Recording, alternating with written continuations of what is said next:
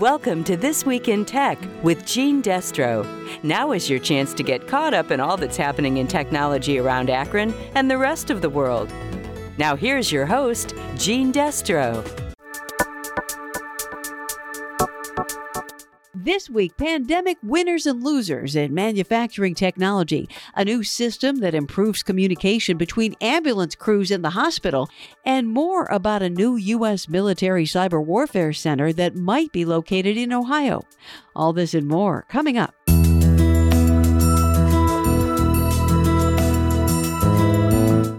Everybody knows that big tech companies like Amazon, Twitter, and Zoom have been doing great since the pandemic began.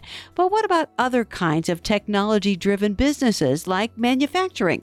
For a look at the pandemic winners and losers in that sector, we talked to Ethan Karp, who is the president and CEO of Northeast Ohio's nonprofit manufacturing consulting firm, Magnet. When the pandemic hit, manufacturers were in a little bit of limbo, not sure whether they could be open or not. When all these rules came out about being essential, many of them stayed open as long as their customers could stay open. And so when you had these big car shutdowns, many manufacturers shut down. Many of them, and I'll talk about this in a minute, switched to making PPE. So brand new innovative product lines right in the middle of this crazy pandemic. And as the year went on and the car companies came back, most manufacturing shot right back up here and across the country. But some were winners and losers, as you said. You can imagine Gojo, Purell, hand sanitizer everywhere. You can only look at the news reports of how Purell has and Gojo has opened many different plants, and I can tell you they are state of the art operations. And on the other hand, we're not flying very much. So Ohio actually boasts one of the largest collections of manufacturers making pieces and parts for commercial aircraft. So there's a lot of companies out there that would have been making their parts that aren't because we're not using planes as much. And that's really all of the products that are out there. If you think about you're using more paper, you're using more food, you're buying more pet supplies, you're buying outdoor heaters. If you happen to be in a business that sells pieces and parts to any one of those, this is a great year.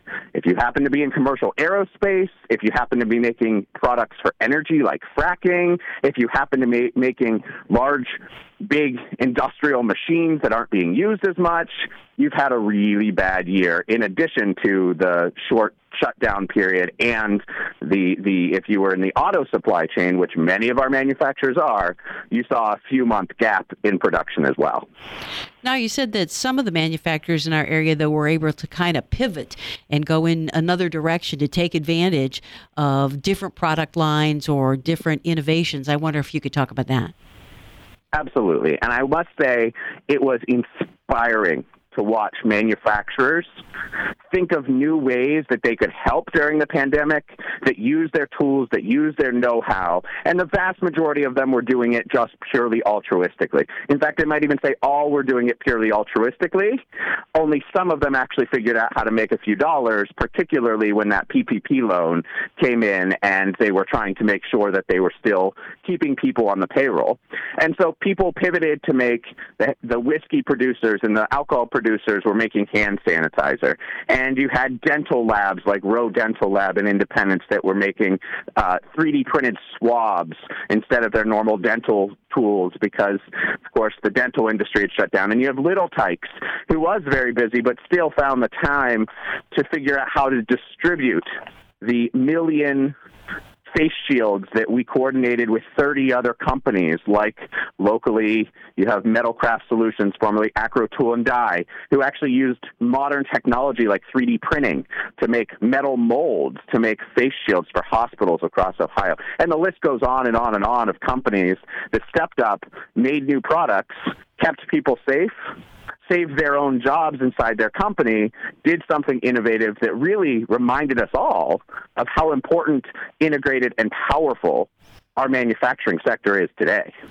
So, when it comes to manufacturing in our area, um, are there enough people in the pipeline, enough employees to actually staff the need that we have now and going into the next year?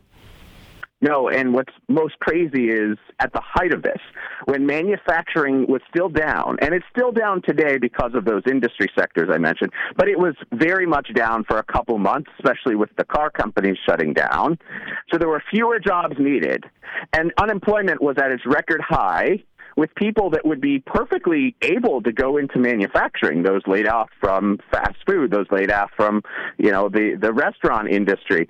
8% unemployment, and yet still thousands of open jobs in manufacturing right here in Northeast Ohio.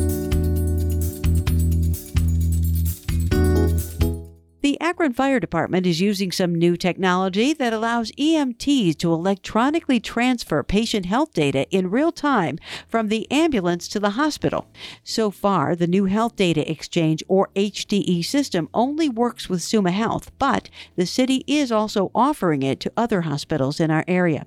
Akron Fire District Chief of EMS, Joe Natko, explains how it works several years ago, we went to generating an electronic report for our patients.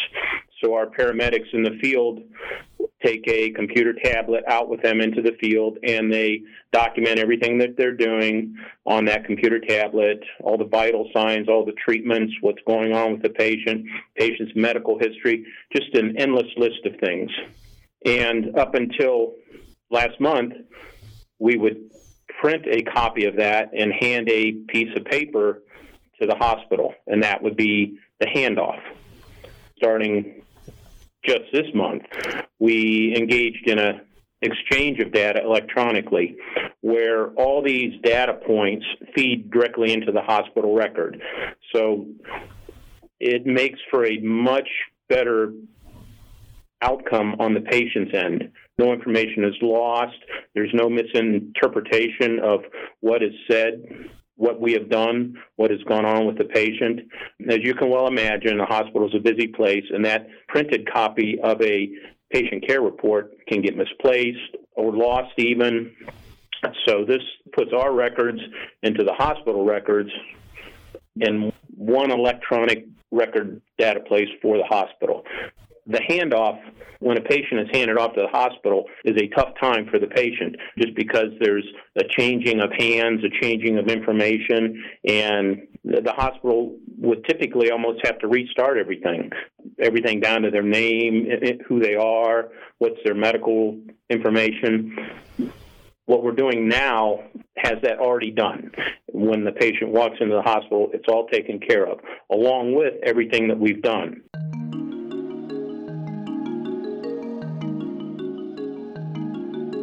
The big Russian hack that recently penetrated more than 18,000 networks worldwide, including federal government agencies like Commerce, the Treasury, and the Department of Defense, is far from being resolved.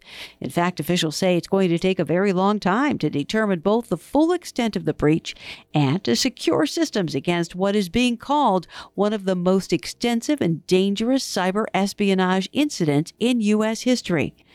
One positive development, though, is that the federal government is in the process of creating two new cyber warfare centers that can help respond to such attacks, and one of them may soon be located at the Air National Guard base in Mansfield, Ohio.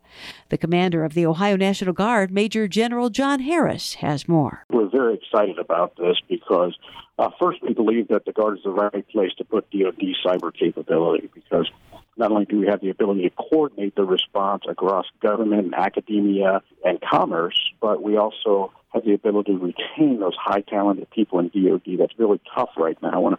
When a person works for a large firm or large corporation, they can also bring those cyber skills to the National Guard. And when we need them, we can deploy them. But that information warfare wing at Mansfield is something we're pretty excited about. It. It's a unique combination of cyber and intelligence capabilities, and will give us the ability to augment DoD's response capability on an ongoing basis. It would increase the footprint on that base in terms of personnel and full-time staffing. But most importantly, it brings all that capability to Ohio. As I mentioned before, that federal capability that also gives us to respond at the request of the government when we need it. And protecting Ohio's vital, critical infrastructure, cyber infrastructure, something that's become very important to us in the National Guard.